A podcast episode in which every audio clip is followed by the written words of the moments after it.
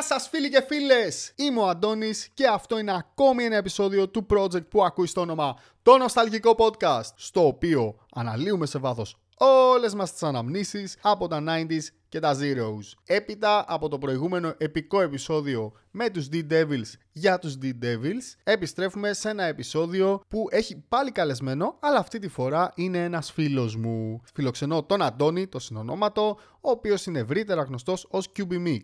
Είναι DJ, tattoo artist, graphic designer και podcaster, συνάδελφος δηλαδή. Κάνει το Good Vybez Show μαζί με τον DJ Silence. Πάρα πολύ ωραία εκπομπή. Την παρακολουθώ, έχει να κάνει με το hip-hop και γενικότερα με όλες τις κατευθύνσεις που έχει σαν τρόπο ζωής. Και χαίρομαι πάρα πολύ γιατί κάναμε ένα επεισόδιο που δεν το είχα σκεφτεί και ήθελα να το κάνω, μου το πρότεινε ο Αντώνης.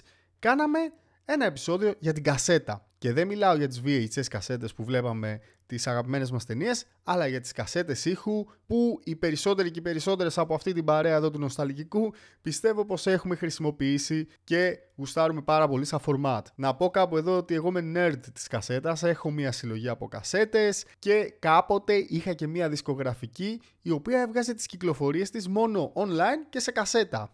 Τόσο hipster.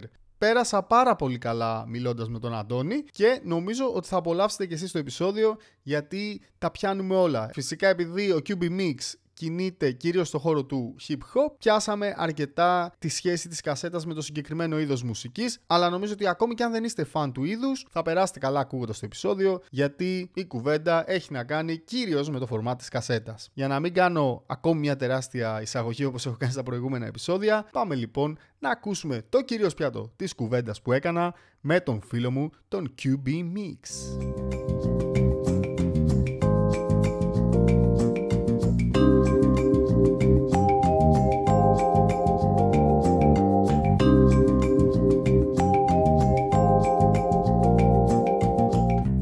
Γεια σου φίλε Αντώνη, τι κάνεις? Γεια σου φίλε Αντώνη, είμαι πολύ καλά, εσύ? Πολύ καλά και εγώ, ζεσταίνομαι λίγο, αλλά εντάξει θα την παλέψουμε. Εντάξει, γι' αυτό η τεχνολογία έχει φροντίσει να έχουμε κοντίσιο στα σπίτια μας. Ακριβώς. Και καλή δεν είναι να παίζουμε τα λεφτά μας. Δεν ξέρω ακριβώς πώς να σε προλογίσω, γιατί είσαι Γιώργος Καραγκούνης, είσαι πολυεργαλείο. Παίζεις πολλές θέσεις. Είμαι λίμπερο. DJ, tattoo artist, συνάδελφος podcaster. Αυτό είναι το πιο πρόσφατο. Good Vybez Show να πούμε. Μαζί με DJ Silence. Και με DJ Silence, τα φιλιά μας στο DJ Silence. Στην αγάπη μας. Πώς αυτό προσδιορίζεσαι? Όλα αυτά που είπες μαζί. Κάθομαι και κάνω, ξέρεις, λέω το σιδηρόδρομο. Ή λες just me? Ναι, είμαι όλα αυτά και άλλα πόσα. Δηλαδή έχω και άλλα χόμπι και άλλα επαγγελματικές. Δηλαδή είμαι και γραφίστας και καλλιγράφος. Δηλαδή φτιάχνω λογότυπα. Okay. Ξέρεις, πολλά. Γύρω από την τέχνη είναι όλα, οπότε. Να υποθέσω ότι αυτό το καλλιτεχνικό κομμάτι της ζωής σου περνούσε και στις κασέτες που έγραφες μικρός, γιατί φαντάζομαι θα έκανες εξώφυλλα. Φυσικά, ναι. Θα τα πούμε και αυτά. Να πούμε ότι όταν σου είπα να έρθεις στο νοσταλγικό podcast, κατευθείαν μου είπες θέλω να κάνουμε για την κουλτούρα της κασέτας. Είναι κάτι το οποίο και με έχει στιγματίσει και με έχει κάνει αυτό που είμαι τώρα. Και νομίζω ότι όλοι είχαμε, ρε παιδί μου, ένα κουτί με κασέτες που ακούγαμε ή ανταλλάζαμε. Μπορείς να θυμηθείς την πρώτη κασέτα που είχες πάρει? Δική σου, έτσι, όχι των γονιών σου. Θυμάμαι να την έχω πάρει και να την έχω αντιγράψει, αλλά να μην είναι original να έχω πάει να αγοράσω αυθεντική κασέτα. Δεν ήταν κάτι συγκεκριμένο. Θυμάμαι ότι υπήρχαν CD και αντέγραφα, από αυθεντικά CD αντέγραφα και έφτιαχνα δικά μου mixtape συλλογές. Θα έχω λίγο θαμπά βέβαια, έτσι. Αλλά θυμάμαι σίγουρα να ηχογραφώ τραγούδια από ραδιοφωνικές εκπομπές που παίζανε hip-hop στον Atlantis. Atlantis, φίλε, στις καλές εποχές, έτσι. Ναι. Με Άρη Λεούση και τέτοια. Πω, Άρης Λεούσης. Μα ήταν η εποχή, ρε φίλε, τότε που ξεκίναγε να ανθίζει και στο ελληνικό ραδιόφωνο η hip-hop. Οπότε ξέρεις, ήταν κάτι μετά το σχολείο που ευλαβικά πηγαίναμε να τα ακούσουμε. Όσοι είχαμε, ξέρεις, και κασετόφωνο να έχει την επιλογή να αντιγράφεις κασέτα, ξέρεις, γράφαμε τα κομμάτια που θέλαμε να ξανακούσουμε. Αυτό ήταν πολύ ωραίο κολπάκι όταν ήμασταν μικροί και νομίζω ότι και γι' αυτό το λόγο υπάρχει και η συνήθεια πλέον να παίζει το σήμα του σταθμού πάνω από hits. Ναι. Για την πειρατεία, ναι. Και να έχει και διαφήμιση ο σταθμός σε περίπτωση που παίξει κάπου αυτό. Γιατί παίζανε και DJs και με κασέτες. Βάζανε σε μαγαζιά. Okay. Ναι, υπήρχαν decks με κασετόφωνο σε καφετέριες ή κλαμπ, ας πούμε. Εγώ θυμάμαι πόσο μου την έσπαγε εκεί που έγραφα το κομμάτι που ήθελα να μιλάει ο άλλος από πάνω. Είναι Τρίτη σήμερα, κάνει ζεστή, να είμαι καλά. Σου χάλαγε όλο το vibe. Ναι. Εγώ έγραφα, φίλε, από Πάνο Ανεστόπουλο, Επικοινωνία FM, τον XRS. Όχι, εγώ επειδή έμενα στη Νέα Πέρα μου, στο Μεγάλο Πεύκο, δεν ξέρω αν πιάναμε κάτι τέτοιο. Εμείς πιάναμε, σου λέει, επειδή ήταν ο Πειραιάς κοντά, πιάναμε τον Atlantis. Αυτό ήταν δημοτικό ραδιόφωνο, αλλά δεν θυμάμαι ποιας περιοχής. Σίγουρα Αθήνα, έτσι. Ο Πάνος Ανεστόπουλος έκανε μια ιστορική εκπομπή στην οποία έπαιζε τα πάντα. Δηλαδή μπορεί να του στέλνες εσύ ένα demo, θα το έπαιζε. Ήταν η πιο punk εκπομπή που έχω ακούσει ποτέ μου. Έχει ιστορικά επεισόδια, υπάρχουν και στο YouTube αρκετά. Έχουν πάει Terror X Crew, έχουν κάνει μια από τις πρώτες τους συνεντεύξεις εκεί. Οκ, ναι, το έχω, τότε καταλαβαίνω ποιον λες, απλά δεν είχα συνδυάσει το όνομα. Καλησπέρα. Άλλη μια μέρα μαζί, ελληνικό ροκ και άλλα με τον Πάνο Ανεστόπουλος, 94,1 στον Επικοινωνία. Σήμερα θα είμαστε μόνοι μας. Την Παρασκευή επίσης θα είμαστε μόνοι μας και την Πέμπτη θα είμαστε μόνοι μας. Θα μιλήσουμε αργότερα τι θα έχουμε εκείνες τις μέρες, αλλά σήμερα έχουμε τις συμπληγάδες μέρες. Εγώ θυμάμαι τον Δημήτρη Κοτάκη που έκανε το Διαστημόπλοιο, που έκανε κάτι παρόμοιο με hip-hop καλλιτέχνης, όπου του στέλνες τον demo σου και έπαιζε κομμάτι από τον demo σου on air. Ελευθερία. Ελευθερία στη μουσική δημιουργία. Μουσική. Τι έχει συμβεί τα τελευταία 5 χρόνια και πίσω, σε όλο τον κόσμο και στην Ελλάδα. Ήρθαν υπολογιστές, τεχνολογία, ο καθένας φτιάχνει μουσική σπίτι του. Από αυτές τις μουσικές όλες, εμείς πώς άκουμε, πώς φτάνουν στα αυτιά μας. Ξέρετε εσείς τους My Excuse, ξέρετε τους Ιάννα, ξέρετε τον Τάκη Τζάν. Λοιπόν, θα κάνω μία αποκάλυψη εδώ, δεν ξέρω αν την έχω κάνει κάπου αλλού, δεν θυμάμαι. Να πω ότι στον Επικοινωνία FM έχει παίξει demo μου ο Θάνος. Α, τι έχω πάθει σήμερα. Ο Πάνος Ανεστόπουλος έχει παίξει demo μου όταν ήμουν 14χρονος rapper. Όπα ρε φίλε, αυτό είναι μεγάλη είδηση. Ήσουνα rapper. MC Εφιάλτης. Όλα τα κακά τα έχεις πάθει. Ναι, όλα τα κακά. Είχαμε φτιάξει ένα group με 2 φίλους μου που, ξέρεις, δεν ξέραμε να φτιάχνουμε rap κομμάτια, άρα είχαμε έναν drummer και έναν που παίζε πλήκτρα και εγώ που τραγούδαγα rap. Δουλεύει και έτσι. Δούλευε. Ναι, και είχαμε γράψει ένα τραγούδι και του το είχαμε στείλει και το είχε παίξει. Ήταν η πρώτη φορά που παίξε ποτέ τραγούδι μου στο ραδιόφωνο. Υπέροχο, ρε φίλε. Αλλά δυστυχώς ο MC Εφιάλτης έχει αποσυρθεί πλέον. Είναι πολύ βαθιά μέσα μου. Σαν τον Dr. X από το How I Met Your Mother, που ήταν ο ραδιοφωνικός παραγωγός ο TED. Πρέπει να κάνω επεισόδιο How I Met Your Mother κάποια στιγμή. Εντάξει, ναι. Είναι στο πλαίσιο. Ναι. Τι σημαίνει για σένα κασέτα, ας πούμε, σαν format, πώς το έχεις στο μυαλό σου ή στην καρδιά σου? Στην καρδιά μου έχει ξεχωριστή θέση αυτή η αναλογική μαγνητική κασέτα 4 καναλιών, ας πούμε. Οι πρώτες μουσικές μου μνήμες δηλαδή είναι από κασέτα. Οπότε απλά, ξέρεις, θυμάμαι είτε την ώρα του φαγητού να βάλω μια κασέτα, να πατήσω play και να φάμε, ας πούμε. Αυτό σου λέω τώρα μνήμη νηπιαγωγείου. Τρώγαμε με κασετόφωνο να παίζει μουσική. Αλήθεια λες, βάζατε μουσικούλα στο κασετόφωνο, Ναι, ήταν το κασετόφωνο, ήταν στο τραπέζι και βάζαμε κασέτα να παίζει μουσική και τρώγαμε. Οι γονείς τι ακούγανε? Ο πατέρας μου ήταν στα ρεμπέτικα φουλ, η μητέρα μου λίγο πιο λαϊκά, ας πούμε, αλλά και πιο Tom Jones, ας πούμε, λίγο πιο δίσκο φάση. Ξέρεις τι μου άρεσε? Όταν είχε κάποιος φίλος σου ή ο ίδιος κασετόφωνο, στο οποίο μπορούσες να γράψεις και από πάνω τη φωνή σου. Ναι, αυτό είναι το που είχε playback. Τότε κάναμε, ρε φίλε, και εμείς. Δηλαδή τις τρέλες μας όταν ήμασταν παιδάκια και έφηβοι, που ξεγράφαμε τη φωνή μας να την ακούσουμε. Και πόσο μάλλον πιο μετά, όταν μπήκε το μικρόφυλλο της κουλτούρας του hip hop, να κάνουμε και εμείς τις δικές μας δοκιμές, όπως έκανες σαν Εφιάλτης MC, να κάνουμε και εμείς τα αντίστοιχα, σαν παρέα, τα δικά μας. Παίζοντας, ξέρεις, κάποιο beat από κάποιο πιανάκι, από κάποια άλλη κασέτα. Για πες λίγο για αυτή την περίοδο, τι κάνατε? Θυμάσαι τι είχατε σαμπλάρει μέσα σε εισαγωγικά, ή πώς λεγόταν το group σας, τα τραγούδια σας, αν έχεις ακόμα κάποιες από αυτές τις κασέτες? Δυστυχώς υπάρχουν κασέτες ακόμα, από ό,τι ξέρω. Νομίζω να μου πεις δυστυχώς δεν υπάρχουν. Όχι, ξέρω ότι υπάρχει κασέτα, υπάρχει υλικό από αυτή την ηλικία των πόσο ήμασταν. 12-11 χρονών, το τι υπήρχε σαν sample από πίσω νομίζω ότι ήταν κάποιο αυτά τα MIDI keyboards, ας πούμε, που είχαν έτοιμα κάποια demo tracks που τα άφηνες και έπαιζε μόνο του, τέτοιο beat τύπου. Τώρα τι γράφαμε, ότι χαζομάρα μπορεί να γράφει ένα παιδάκι αυτής της ηλικίας, ρε παιδί μου, μόνο και μόνο για να υπάρχει. Ξέρεις τι σκέφτομαι, ρε φίλε? Αν είχαμε ίντερνετ τότε, εγώ δεν θα κυκλοφορούσα έξω από το σπίτι μου. Θα ήμουνα viral ως παιδάκι. Τις καραγκιοζιές που έκανα και με κασέτα VHS τώρα κιόλας, έτσι, από κάμερα. Πού στείνα την κάμερα? Ρε, ξέρεις τι έχω κάνει μια φορά? Έχω στήσει την κάμερα. Έβλεπα Αμάν, ας πούμε, μικρός και Κομφούζιο και όλα αυτά, ξέρεις. Μην το πιάσουμε αυτό, φίλε, ας το έχουμε κι εμείς. Υπάρχει κασέτα, υπάρχει τέτοιο υλικό. Υπάρχει ακριβώς το ίδιο που λες.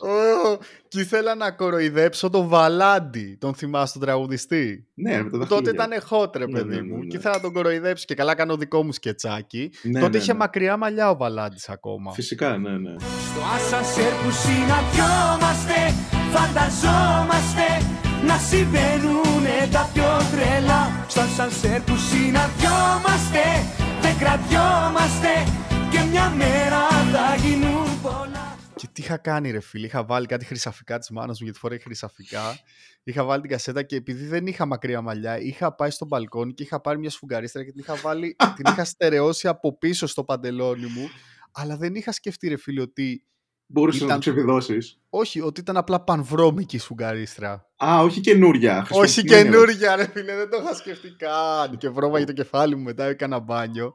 Πραγματικά, αν αυτό τότε με το μυαλό που είχα άνοιγα ένα κανάλι και τα ανέβαζα, θα ήμουν πραγματικά cringe king της Ελλάδας. Ναι.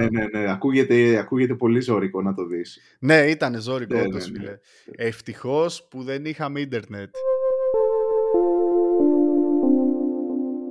Αυτό υπάρχει, εννοείς σε κασέτα δηλαδή ακόμα? Αν ψάξω κάπου στο σπίτι μου θα υπάρχει σίγουρα. Θυμάσαι καμιά ρήμα που είχατε ρίξει σε αυτές τις κασέτες? Όχι, ευτυχώς. Έλα, πες αλήθεια. Αλήθεια δεν θυμάμαι. Δυστυχώς κάποιος φίλος από την παρέα τα θυμάται και τα πετάει που και που όταν μας βλέπει. Ποια είναι η σχέση της κασέτας με το rap και το hip-hop? Συνυφασμένη 100%, ρε φίλε. Mm-hmm. Σκέψω ότι την περίοδο στις αρχές του 90, όταν έκαναν εκπομπή δύο πιτσιρικάδες, ο Stretch και ο Bobbito, στη Νέα Υόρκη, είχαν κάνει takeover σε έναν ραδιοφωνικό σταθμό, ο οποίος ήταν φοιτητικός, κάτι τέτοιο, αν δεν κάνω λάθος. Και παίζανε 5 ώρες hip-hop ασταμάτητο. Είχαν καλεσμένους τους φρέσκους από όλες τις γειτονιές να κάνουν freestyle, ξέρεις, και όλα αυτά. Και ξενυχτούσαν τότε τα πιτσιρίκια από τις 12 μέχρι τις 5 να κάθονται να ηχογραφούν κασέτες και την επόμενη μέρα να τις πουλάνε στο σχολείο. Here I come again with a new blend trend, sitting, forgetting about all the stress, so I can rest next to this another hit. Nice and nasty, she knows how to do it. So let's rest the BS, so I can slide right through this and run. Do do run. The crew's begun to get fixed and mixed and get down to biz in a rush. I never fuss or cut unless I fess a fist. And switch, I hit them up like here I come again with a new blend trend, sitting, forgetting about all the stress, so I can rest next to this another hit. Nice and nasty, she knows how to do it. So let's rest. Και μέσα από αυτές τις εκπομπές να έχουν βγει τα μεγαλύτερα ονόματα αυτή τη στιγμή στην rap κουλτούρα και να χρωστάνε σε αυτούς τους δύο νέους, το Stretch και τον Bobbito, όπως είναι ο Busta Rhymes, ο Nas, ο Jay-Z. Όλοι αυτοί βγήκανε μέσα από αυτή την εκπομπή και κλείσανε τα πρώτα τους συμβόλαια επειδή τους ακούγανε οι δισκογραφικές από την εκπομπή του Stretch και του Bobbito. Ναι, δηλαδή τηλεφωνούσαν κατευθείαν στην εκπομπή και λέγανε θέλουμε, ας πούμε, τον Old Dirty Bastard, τον Wu-Tang, ξέρω εγώ. Υπάρχει φοβερό ντοκιμένταρι στο Netflix, Stretch and Bobbito, βασισμένο πάνω σε αυτό.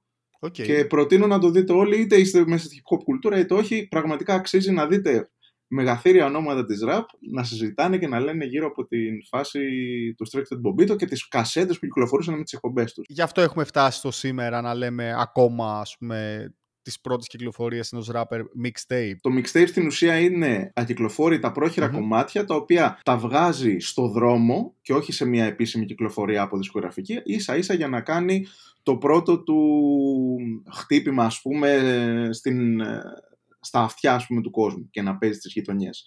Γιατί εγώ πάντα το είχα στο μυαλό μου ότι μπορεί να προέρχεται από εκεί. Γιατί εντάξει, εμένα, ξέρεις, δεν είμαι μέσα στο rap, μέσα στο hip hop. Είμαι πιο πολύ προς το rock, έτσι, γενικότερα σαν Αντώνης. Ναι, το γνωρίζω. Πάντα το σκεφτόμουν έτσι, ότι ξέρεις, μπορεί και να προέρχεται από αυτές τις περιόδους, ας πούμε, και στα 80s, για παράδειγμα, μπορεί να ήταν έτσι λίγο πιο ερασιτεχνικές όντως.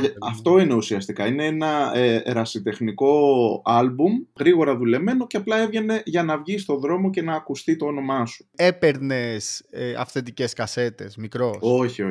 Αγόραζε ο κολλητός μου και τις αντεγραφά εγώ. Θυμάσαι εσύ ότι όμως οι κασέτες οι αυθεντικές είχαν και ένα κόλπο, νομίζω, πολλές από αυτές που δεν μπορούσες... το αυτάκι. Μπράβο, που δεν μπορούσες να τις αντιγράψεις. Μπορούσες άμα ήσουν αμάγκας. Μπράβο, το κόλπο. Ξέρω το κόλπο. Λοιπόν, για πες το. Στο πάνω μέρος, στη ράχη, ας πούμε, στο πάνω μέρος της κασέτας, είχε 2 τετράγωνες τρύπες. Αυτές, όταν ήταν κενές, εμπόδιζαν την αντιγραφή της κασέτας. Τι μπορούσες να κάνεις εσύ? Να τις καλύψεις. Βάζοντας είτε αυτάκια έξτρα ή λίγο σελοτέι. Να τις καλύψεις. Αυτό είναι το ωραίο με εκείνη την περίοδο. Ότι ακόμα και αυτό το πράγμα, το να ακούσεις μουσική, να αντιγράψεις ένα τραγούδι, σέβαζε, ρε φίλε, στο σημείο να σκεφτείς, να βρεις έναν τρόπο, να κονίσεις λίγο το μυαλό σου. Σήμερα που είναι όλα ψηφιακά και όλα τα βρίσκουμε μπαμπα μπροστά μας, δεν ακονίζουμε τόσο το μυαλό μας. Όχι, υπήρχε struggle, ρε παιδί μου, για να κάνεις κάτι τέτοιο. Ήθελε να δουλεύεις το μυαλό σου. Υπήρχε struggle, υπήρχε επίσης struggle αν ήσουν τεχνίτης να υπολογίσεις τα κομμάτια τους ώστε να μην σου κόβεται στη μέση όταν τελειώνει η πρώτη πλευρά της κασέτας. Να τα κολλήσεις τα κομμάτια σωστά και να έχεις υπολογίσει τη διάρκειά τους, ούτως ώστε στα 45 λεπτά μπορεί να είναι η 90 κασέτα στη μέση. Ναι. Να μην σου κόψει το κομμάτι, ρε φίλε, στη μέση. Και αν στο κόψει, το ξαναβάζεις από την αρχή στην επόμενη. Εντάξει, δεν ήταν. Γιατί αυτό μιλάμε, ήταν δουλειά σε εισαγωγικά πρόχειρη, ρε παιδί μου. Δεν είναι. Στις εταιρείες θα κάνανε διαφορετικά. Εντάξει, μπορεί να στο αφήνανε κενό, ρε παιδί μου, να στο ξαναβάλανε. Όχι, εγώ όταν έφτιαχνα τις δικές μου, τις συλλογές, ήθελα να τα. Να τυπολογείς ακριβώς. Ναι, μου άρεσε να τα φτιάχνω να μην τελειώνει. Επίσης, ηχογραφούσα φάρσες που έκανα σε ραδιοφωνικούς σταθμούς, που τότε είχε πολύ την κουλτούρα κιόλας του τηλεφώνου. Δηλαδή ναι. Μα και τα πρώτα viral ήταν, ρε φίλε, η Πατρινή, ο Φουσέκης και αυτά, δηλαδή, που υπήρχαν σε κασετούλες. Ήταν το viral του δημοτικού, ας πούμε, του δικού μας, ήταν αυτό το πράγμα. Αυτό και ο Μετζέλος, φυσικά, σαν βρωμήλος. Φουσέκης. Φι. Πώς λέμε, φάκα. Πασό γρομούτρο. Είμαι βρωμιάρης και απλήτος και κλάνω πάντα ωραία. Ποτέ δεν κάνω μπάνιο, δεν πάω στον κουρέα. Τα πόδια μου βρωμάνε, σαν σάπιο κουνουπίδι. Η μύτη μου απ' τα σπηριά φουσκώνει. Να πούμε ότι με την κουλτούρα όντως της κασέτας ευδοκίμησε και η κουλτούρα της φάρσας. Ήταν αλληλένδετα αυτά τα δύο. Φυσικά. Ναι. Και ήταν και ψιλοαπαγορευμένα να τα ακούμε σε μικρές ηλικίες. Τα ακούγαμε ψιλοκρυφά από τους γονείς αυτά τα πράγματα. Γιατί έπεφτε πολύ μπινελίκι μέσα στη φάρσα που κάνανε. Εντάξει, τώρα και εμείς κάναμε τέτοια πράγματα για τηλεφωνικές φάρσες, εννοείται. Ναι. Αλλά κρυφά. Τώρα, άμα τα ακούει η μαμά μου, συγγνώμη, μαμά. Έχω πάρει και εγώ και έχω βρήσει κόσμο. Όλοι μας. Αλλά ας πούμε ο Φουσέκης, για παράδειγμα, επειδή είναι μεγάλη μου λατρεία, χάρη στην κασέτα ξεκίνησε ο θρύλος του και τον πρόλαβα σε κασέτα. Δηλαδή, εγώ Φουσέκη δεν έμαθα από το ίντερνετ, όπως ξέρεις, πολλά παιδιά που είναι πιο νεαρά από εμάς. Κάπως από έναν μεγαλύτερο, όπως γίνεται πάντα, όπως μάλλον γινόταν πάντα τότε, ήρθε η κασέτα στα χέρια μου. Και είναι σε φάση, ωρε φίλε, αντέγραψέ τη μου, σε παρακαλώ, αντέγραψέ τη μου. Και ήταν και αυτό, ρε φίλε, όταν είχες εσύ την καλή κασέτα. Ήσουν ψιλοβασιλιάς τώρα. Ήσουν ο μαν, ναι. Αν δεν γούσταρε ο άλλος να στη δώσει, έπρεπε να βρεις κάποιον φίλο του που να του την έχει δώσει. Για να πάει να του πεις του άλλου, ας πούμε, ρε φίλε, αντέγραψέ τη μου εσύ. Ναι, αλλά μην το πεις στο Γιώργο, ας πούμε. Εγώ το Φουσέκι προσπαθώ να θυμηθώ αν τον είχα σε κασέτα. Σίγουρα είχα τους Πατρινούς. Που Πατρινή ήταν πολύ πιο hardcore, έτσι. Ναι. Θυμάσαι να γράφεις κασέτα σε κοπέλα? Ναι. Και για πες μου λίγο, κάτσε περίμενα. Τι έβαλες μέσα? Αλλά να μου πεις αλήθεια, όσο cringe κι αν είναι. Θα σου πω ένα που θυμάμαι, γιατί θυμόμουν ότι μου το είχε ζητήσει να της το γράψω. Αυτό ήταν καλό κόλπο. Ναι. Όπου ήταν από το soundtrack του Τιτανικού, της Celine Dion. Το My Heart Will Go On. Αυτό θυμάμαι, τίποτα άλλο. Εντάξει, τότε ήταν massive αυτό. Ναι, εντάξει. Ήταν ψηλό βάση. Το soundtrack του Τιτανικού το έχω σε αυθεντική κασέτα. Γιατί? Ξέρεις τι γίνεται? Εγώ όταν ήμουν μικρός δεν είχα είδος μουσικής ακριβώς. Δηλαδή, άκουγα punk rock. Ό,τι έπαιζε. Ναι. Άκουγα punk rock, αυτό ήταν το main μου. Τα άκουγα No FX, Offspring, Bad Religion, όλα αυτά. Αλλά παράλληλα, θα άκουγα και Backstreet Boys. Αναγκαστικά, γιατί το MTV αυτό έπαιζε όλη μέρα. Έπαιζε full MTV, αλλά εγώ δεν το κρύβω. Μου άρεσαν. Δηλαδή, ακόμα μου αρέσουν οι Backstreet Boys. Να ακούσεις, ας πούμε. Αν το πάρεις σαν μουσική παραγωγή, πραγματικά είχαν φοβερά beat. Με το Σουηδό ήταν κάτω, πηγαίνουν στους Σουηδούς και τα φτιάχναν. Να, μπράβο, ναι. Και εγώ όταν έγραφα σε κοπέλες, έκανα το εξής. Έβαζα, ας πούμε, όλα τα ψιλοερωτικά της εποχής. Tell me why ain't nothing but a heartache. Θα έβαζα και λίγο το δικό μου στυλάκι, ξέρεις. Να δείξεις. Θα πέταγα και ένα-δύο δικά μου. Την ψαγμενιά, να δείξω ότι ναι, είναι ναι. Ο ιδιαίτερος. Αυτό, αλλά ξέρεις, την έδινες στην κασέτα και ήταν σε φάση το έναυσμα για να ξεκινήσει κάτι, ας πούμε, ένα φλερτ. Σίγουρα υπήρχε αυτό το φλερτ μέσω mixtape. Ναι, εμείς είμαστε κοντά σε ηλικία. Εγώ είμαι το 84. 2 χρόνια διαφορά έχουμε.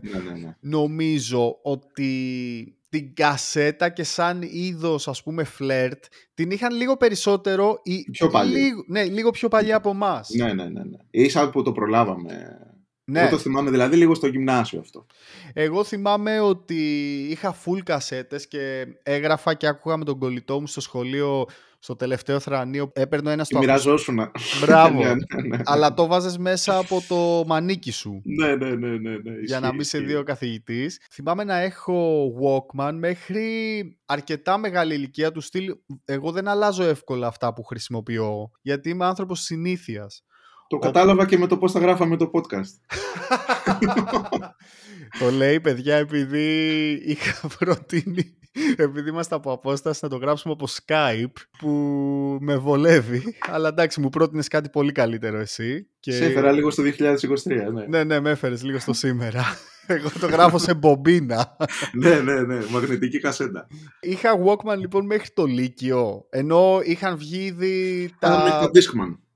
Και τα MP3 είχαν βγει τότε, σκέψου. Είχαν βγει αυτά τα λεπτά, τα μικρά που τελείωνε. Τετράγωνα, ναι. Θυμάσαι τα mini disc. Φυσικά, ναι. Ήταν πολύ τετράγωνες στρογγυλές κασέτες. Ναι. Όχι κασέτα, είχε ένα δίσκο μέσα, μικρό στρογγυλό, μέσα σε μια τετράγωνη μικρή θήκη. Ακριβώς. Σαν floppy disk ήταν περίπου. Ξέρω, ναι, αλλά δεν ήταν floppy, ναι, σε πολύ μικρότερο. Αυτό δεν έπιασε καθόλου, έτσι. Όχι. Γιατί ναι, με το που βγήκε. Σκάσαν τα MP3 players. Ναι, δεν το προλάβανε. Δηλαδή πολλά φάγανε τέτοια φόλα. Το Discman έμεινε για λίγο καιρό. Έμεινε για χρόνια, ρε φίλε. Δηλαδή ήταν. Και αυτό δεν βόλευε. Δεν έμπαινε εύκολα στι τσέπες. Άμα δεν φορέγες φαριά παντελόνια ή φαριά πουφάν, δεν βόλευε. Δεν έμπαινε στην τσέπη. Καθόλου, ρε, ήταν δυσλειτουργικό στο portable. Έπρεπε να το κρατάς. Και το Walkman, ρε, ήταν δύσκολο. Λίγο πιο εύκολο γιατί ήταν τετράγωνο. Τα άλλα που ήταν στρογγύλα δεν μπαίνουν εύκολα στις τσέπες. Ναι. Απλά έξι το βάζες και το πίεζε φούλη τσέπη του Walkman. Δεν έβαζες τίποτα άλλο στην τσέπη. Ναι, δεν έβαζες κάτι άλλο. Και σου πατιόταν και το stop, σου πατιόταν τέτοια. Χειρότερη ξενέρα εντωμεταξύ, φίλε, από το να στο ποδήλατο να γκρουβάρεις τώρα με τραγουδάρα, να είναι ζωάρα, ας πούμε, ξέρεις. Να έχεις βρει και μια ωραία κατηφόρα και ξαφνικά να ακούσεις το Walkman. I don't. Και να τελειώνει η μπαταρία. Η μπαταρία. Κοίτα. Δεν πιστεύω ότι είναι αυτό το χειρότερο ξενέρωμα. Ποιο είναι? Το χειρότερο ξενέρωμα είναι ενώ παίζει να ακούσεις αυτό το. Και να έχει μασίσει την κασέτα. Αυτό είναι χειρότερο γιατί στα αυτό απλά λες την μπαταρία. Άμα σου μασίσει την κασέτα, δηλαδή να αρχίσει να τη μαδάει, δεν έχει γυρισμό. Δεν έχει γυρισμό. Τι χάλασες. Καμιά φορά νόμιζες ότι θα το καταφέρεις δένοντάς τη με λίγο σελοτέιπ όταν σκιζόταν. Ναι. Δεν θυμάμαι αν λειτουργούσε αυτό. Έκανε skip σε αυτό το κομμάτι σίγουρα σε εκείνο τα δευτερόλεπτα. Ναι. Αλλά δεν ήταν και λειτουργικό γιατί στο τύλιγμα, άμα ήταν χοντρό το σελοτέιπ, ξέρεις, έκανε. Ναι. Έκανε ζημιά. Σου τύχαινε ποτέ να γράφεις κάτι πάνω σε μια κασέτα που ήδη είχε τραγούδια και μετά να τα ακούς και τα δύο συγχρόνως? Όχι. Αν δεν είχες καλό recorder, καμιά φορά όταν η κασέτα, ας πούμε, είχε ήδη ένα τραγούδι. Κατάλαβα. Φίλε, κάποιες φορές μου είχε τύχει να. Δεν ξέρω πώς γινόταν αυτό. Να ακούω και το προηγούμενο κομμάτι. Σαν να έχει χαλάσει κασέτα, ρε παιδί μου. Να παίζει και τα δύο, αλλά το προηγούμενο το ακούγα πολύ χαμηλά. Κατάλαβα. Ναι. Δεν γινόταν καλή από μαγνητοφώνηση. Πώς το λένε. Ναι. Δεν σβηνόταν το layer που ήταν το προηγούμενο κομμάτι. Ναι, αυτό ρε γάμο το. Αλλά γενικά το αγαπάω πολύ σαν format και παλιότερα, πριν 10 χρόνια περίπου, είχα και ένα label στο οποίο κυκλοφορούσα τη μουσική μόνο σε κασέτα. Έλα ρε. Τρελή χιψτεριά, το λέω, το παραδέχομαι. Ακόμα συνεχίζεται, φίλε, να ξέρεις ότι οι major label βγάζουν μαζί με τα βινίλια και ναι, κασέτα. Ναι, ναι, ναι, είναι ωραίο merch.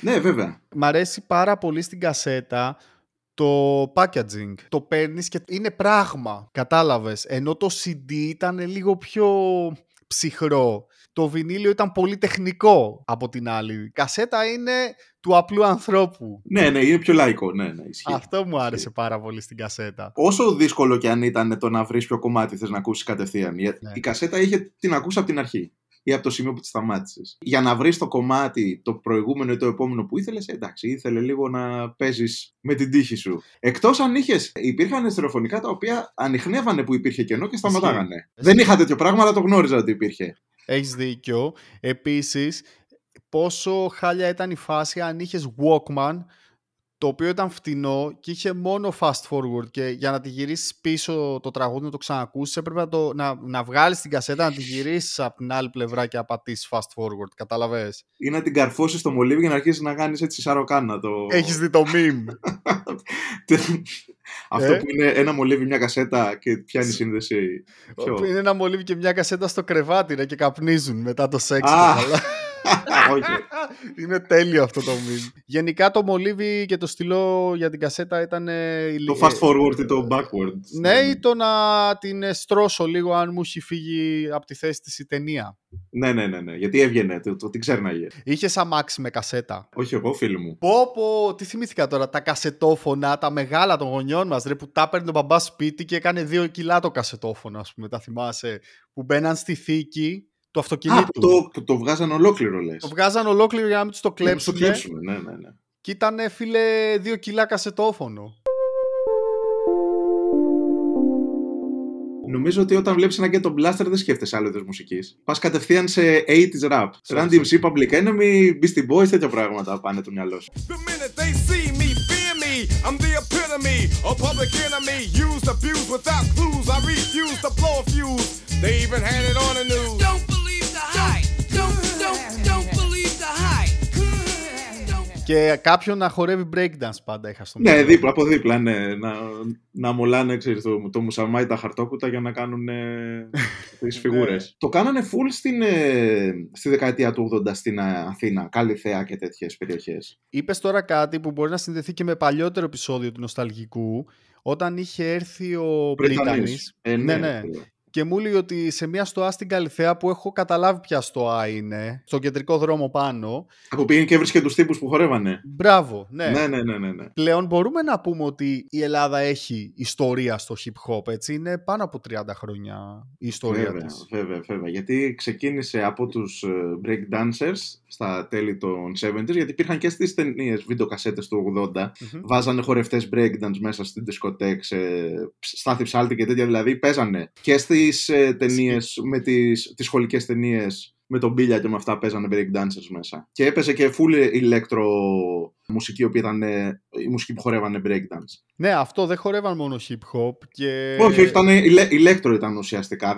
Δεν υπήρχε τότε στα τέλη των 70s η ορολογία του hip-hop, τόσο άλλος. Θυμάσαι ότι στα early zeros υπήρξε ένα μεγάλο κίνημα breakdancing.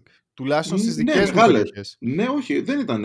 Εγώ πήγαινα και βλέπα και τους διαγωνισμούς που κάνανε. Και τα Balkan και τα ελληνικά, τα Battle of the Year. Εγώ είμαι από τα νότια προάστια, εκεί μεγάλωσα. Ήταν μια περίοδος που είχε βγει και το freestyler, ας πούμε, σκέψου τώρα, που ήταν massive. Full το έδωσε, ναι.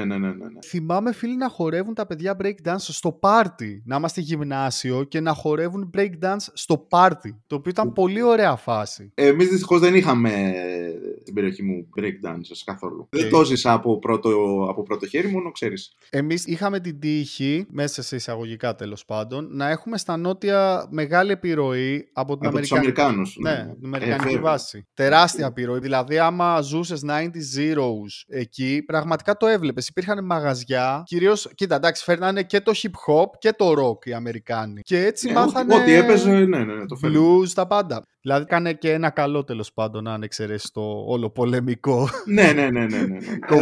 Ότι έφερε ένα μέρος της κουλτούρας πολύ πιο εύκολα προσβάσιμο στους νέους, ας πούμε. Έχεις κάποια αγαπημένη ανάμνηση, ας πούμε, που να έχει να κάνει με κάποιο mixtape που να έχεις φτιάξει, μία κασέτα ή κάτι που να συνέβη την ώρα που άκουγες? Θυμάμαι σίγουρα να ηχογραφώ ραδιοφωνικές εκπομπές, mm-hmm. που αυτό δηλαδή ήταν, όχι το να τις ξανακούω, αλλά να τις ηχογραφώ, mm. να μένω ξάγρυπνος, γιατί έκανε και τον Active Member, ο BD Fox μου έκανε στο Rock FM, που έπαιζε full rap, αλλά την έκανε πολύ αργά, δηλαδή εγώ θυμάμαι πήγαινα σχολείο και η εκπομπή ήταν τύπου 12 ώρα το βράδυ, κάτι mm-hmm. τέτοιο. Και με θυμάμαι να ξενυχτάω για να ηχογραφώ, για να τα ακούσω την επόμενη μέρα τα ραπ που έπαιζε. Γιατί ήταν ένα μέσο για να ακούσεις μουσική που δεν έχεις ξανακούσει. Αυτό μου έχει μείνει. Δηλαδή και εκπομπές του Λεούση και του BD Foxmoor να ηχογραφώ για να ακούσω κομμάτια, να δω ποια θα είναι τα επόμενα αγαπημένα μου, να τα ψάξω ή να τα γράψω σε άλλη κασέτα, δηλαδή το μεμονωμένο κομμάτι από αυτό της εκπομπής που παίζει, το τραγούδι που μου άρεσε, να το γράψω σε δεύτερη κασέτα, οπότε η δεύτερη κασέτα να έχει μόνο κομμάτια που αγαπούσα εκείνη την περίοδο. Διαδικασία, αλλά είχε το ρομαντικό όλο αυτό, γιατί μετά έφτιαχνες και τη ράχη του mixtape να γράψεις ξένο hip-hop με ωραία γράμματα. αν καταλάβαινες αγγλικά, να γράψεις τους τίτλους στα αγγλικά, τι είπε ο ραδιοφωνικός παραγωγός. Φοβερό. Κοίτα, δεν είχαμε κινητά να σκρολάρουμε, οπότε είχαμε χρόνο. Σίγουρα, ναι, σίγουρα. Εντάξει, ακούγαμε μουσική και παίζαμε Game Boy, ρε φίλε. Game Boy, αγαπημένο παιχνίδι Game Boy. Η κασέτα του Asterix πρώτη, σφουμφάκια, Super Mario Land και μία των Simpsons η πρώτη, νομίζω. Αλλά γενικά ήταν πλατφόρμας, δηλαδή ξέρεις, που είχες ένα ανθρωπάκι και προχώραγες δεξιά. Και είχα και το Street Fighter, το αγαπημένο το Street Fighter 2 για Battle. Το είχα. Είχα και ένα Simpsons, στο οποίο και καλά πήγαινε σε ένα τηλεπαιχνίδι που ήταν σαν American Gladiators. Αυτή λέω.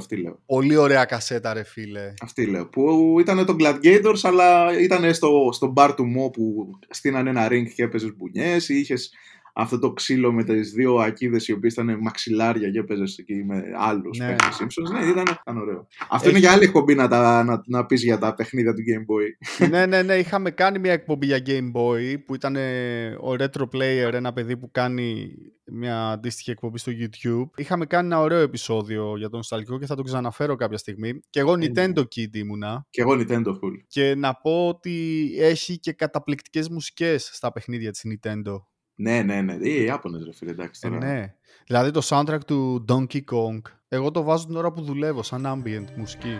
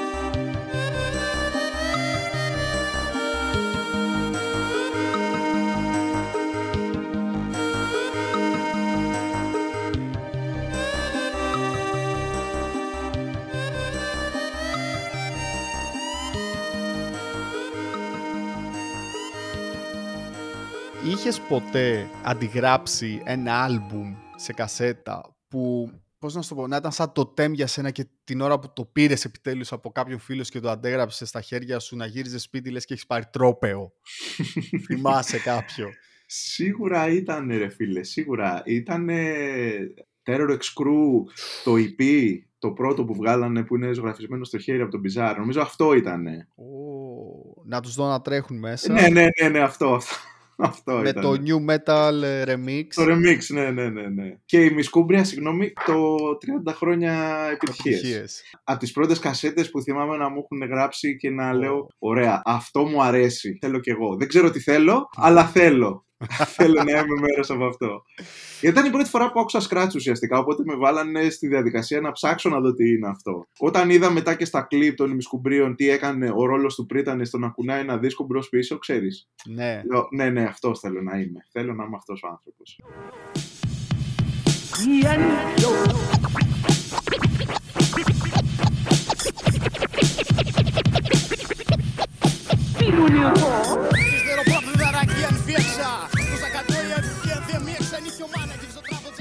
Μου θυμίζεις όταν είδα εγώ τον Kurt Cobain να παίζει το Smells Like Teen Spirit, που μετά πήγα σε ένα μαγαζί κιθάρας και απλά έκανα γρήγορα το χέρι μου πάνω κάτω σε μια κιθάρα και νόμιζα ότι αυτό είναι, ας πούμε.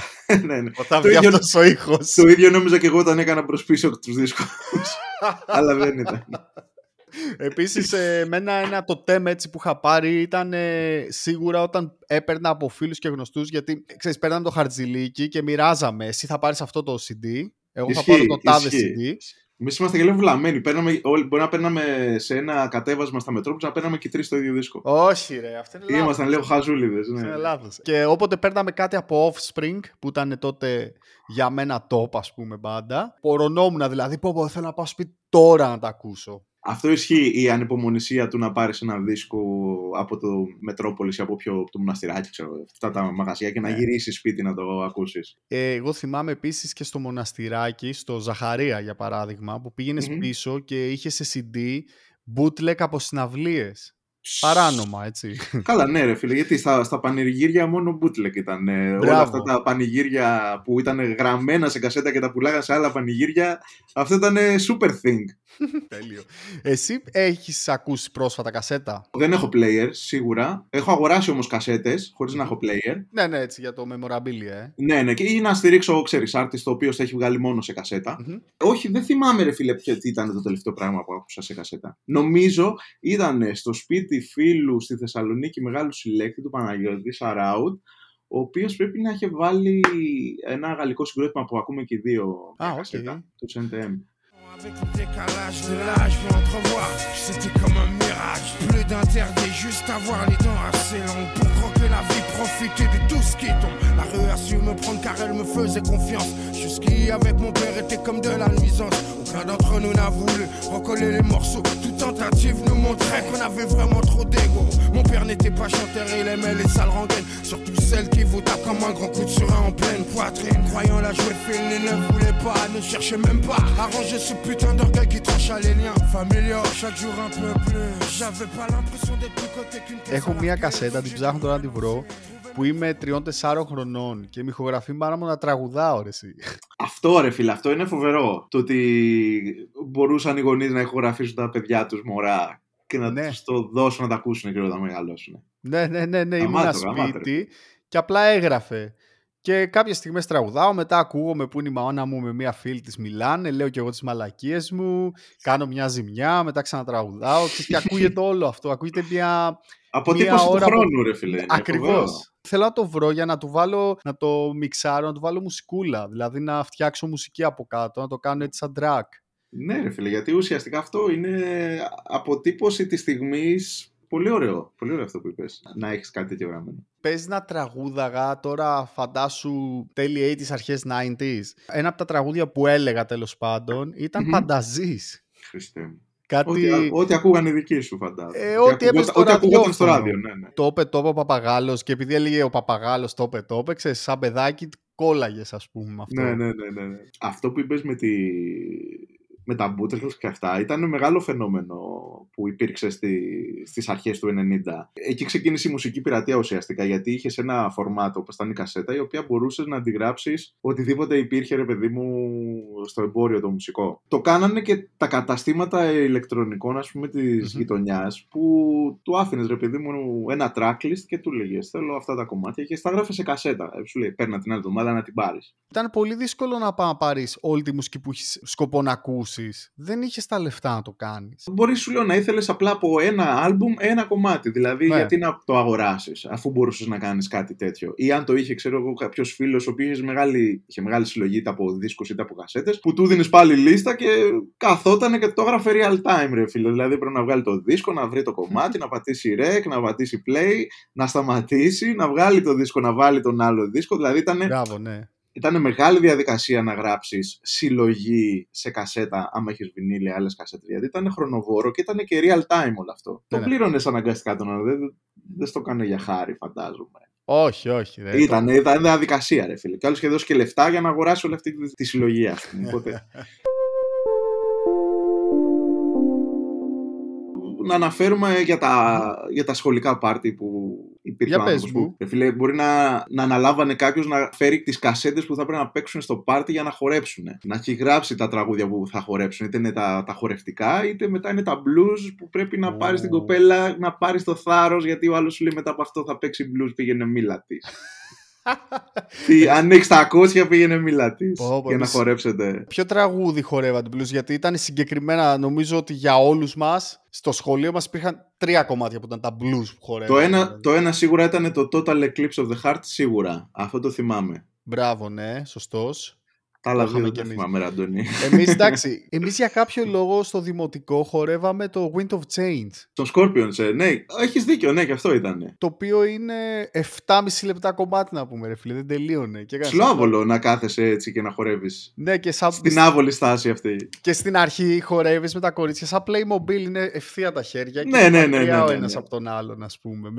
Αυτό λέει το άβολο της φάσης. Ξέρω, μετά τη γνώριζες καλύτερα και στο δεύτερο blues μπορεί να χορεύατε αγκαλιά, ας πούμε. Καλά, εσύ μιλάς για hardcore πορνό τώρα αυτή τη στιγμή. Ναι. Ισχύει. Φίλε, νομίζω έχουμε καλύψει πολύ ωραία το θέμα κασέτα. Δεν ξέρω, έχεις εσύ κάτι να προσθέσεις? Νομίζω τα είπαμε όλα. Αν όχι όλα, ένα τεράστιο κομμάτι από τις παιδικές μας αναμνήσεις. Τώρα θέλω να μου πεις τι ετοιμάζεις γενικά και στο καλλιτεχνικό σου και στο podcastικό σου κομμάτι. Εγώ βρίσκομαι σταθερά στο Shake Tattoo στο Χαλάνδριο που κάνω τα τατού μου. Βρίσκομαι μαζί στο πλευρό του DJ Silence και του Δημήτρη Λάμπρο που κάνουμε το The Good Vybez Show, όπου εκεί καλούμε ανθρώπους γύρω από την κουλτούρα της hip-hop και κάνουμε κουβέντες. Αν είναι rapper τους βάζουμε να κάνουν rap, αν είναι DJs τους βάζουμε να κάνουν scratch. Οπότε συνεχίζεται, αυτό δεν σταματάει. Είναι πολύ ωραίο το Good Vybez Show, εμένα μου άρεσε πάρα πολύ δουλειά και είναι πολύ όμορφο το γεγονός ότι επιτέλους βγήκε μια εκπομπή που σκάνε και τραγουδάνε ή σκρατσάρουν, δηλαδή που δείχνεις λίγο και την τέχνη on camera, ας πούμε. Ναι. Σε ευχαριστούμε πολύ, το εκτιμάμε. Πολύ ωραίο και ωραία ποιότητα. Είσαστε και δύο άνθρωποι που το γνωρίζετε πολύ καλά το αντικείμενο, προφανώς. Ναι, και έχουμε και μας συνδέει και μια μεγάλη φιλία χρόνων. Δηλαδή γνωριζόμαστε από τα φοιτητικά μας χρόνια με το Silence. Ο DJ Silence είναι από τα ωραία επεισόδια που έχουμε κάνει στο Ηλία Ρίχτο όταν είχε έρθει. Και τον ξέρουν και πολλοί φίλοι μου από τα νότια προάστια λόγω του clubbing. Ναι. Τότε ήταν ειδικά στις αρχές του 2004-2005 ήταν full on μέσα στη νύχτα. Την major όμως, όχι απλά σε μαγαζιά. Ήταν στο club, στο main club δηλαδή. Ωραία φίλε, σε ευχαριστώ πάρα πολύ για τον χρόνο σου. Εγώ, χαρά μου ήταν. Μ' άρεσε πάρα πολύ η εκπομπή σου, οπότε είναι διπλή χαρά να είμαι και εγώ μέρος αυτής. Thank you for the support, που λένε και οι φίλοι μας οι Αμερικάνοι. Έτσι. Και εμείς θα τα πούμε σύντομα και από κοντά, φαντάζομαι. Θα χαρώ πολύ. Αυτό ήταν το επεισόδιο για την κασέτα και η κουβέντα που έκανα με τον φίλο μου τον Αντώνη ή αλλιώς Q.B. Mix. Χάρηκα πάρα πολύ γιατί δεν μείναμε μόνο στο συγκεκριμένο format που τόσο πολύ αγαπάμε, αλλά πιάσαμε έτσι την ιστορία του hip-hop, πιάσαμε το ελληνικό ραδιόφωνο και κάποιες πολύ χαρακτηριστικές μορφές του και γενικότερα αναλύσαμε όλες αυτές τις αναμνήσεις που είχαμε και οι ίδιοι φτιάχνοντας κασέτες. Ξέρετε τώρα τους παιδικούς έρωτες, τους εφηβικούς έρωτες που γράφαμε εκεί, τα mixtape μας, τα blues που χορεύαμε στα πάρτι του σχολείου τέλος πάντων. Νομίζω ότι ήταν μια γεμάτη κουβέντα, την ευχαριστήθηκα πάρα πολύ και θα χαρώ να ξαναέρθει ο Αντώνης να κάνουμε κι άλλο επεισόδιο. Θα βρούμε τη θεματική και είμαι σίγουρος ότι κάποια στιγμή θα το κάνουμε και αυτό. Να σας υπενθυμίσω ότι ακολουθείτε το Νοσταλγικό Podcast στα social media, δηλαδή στο Instagram, στο Facebook και πλέον μπορείτε να μας βρείτε και στο TikTok, όπου θα ξεκινήσω σιγά σιγά να αποστάρω κάποια βιντεάκια που θα έχουν ένα συγκεκριμένο concept. Μπορείτε να μου στείλετε και μήνυμα γράφοντας το Νοσταλγικό Podcast @gmail.com.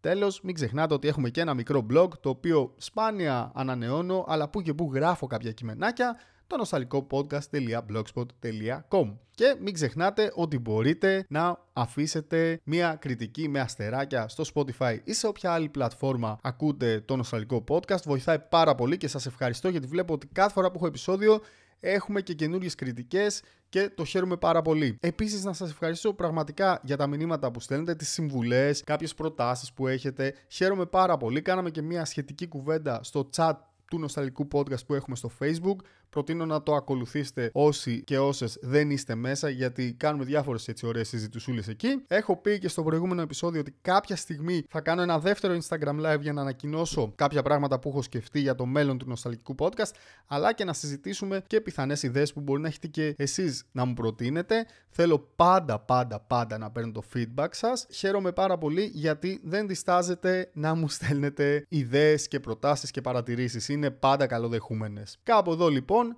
να σας υπενθυμίσω να μην τρώτε πολλές τσιχλόφουσκες, γιατί όσο γευστικές και να είναι κάνουν κακό στα δόντια, και να μην ξεχνάτε όλα αυτά που σας κάνουν τον άνθρωπο που είστε σήμερα. Γεια σας!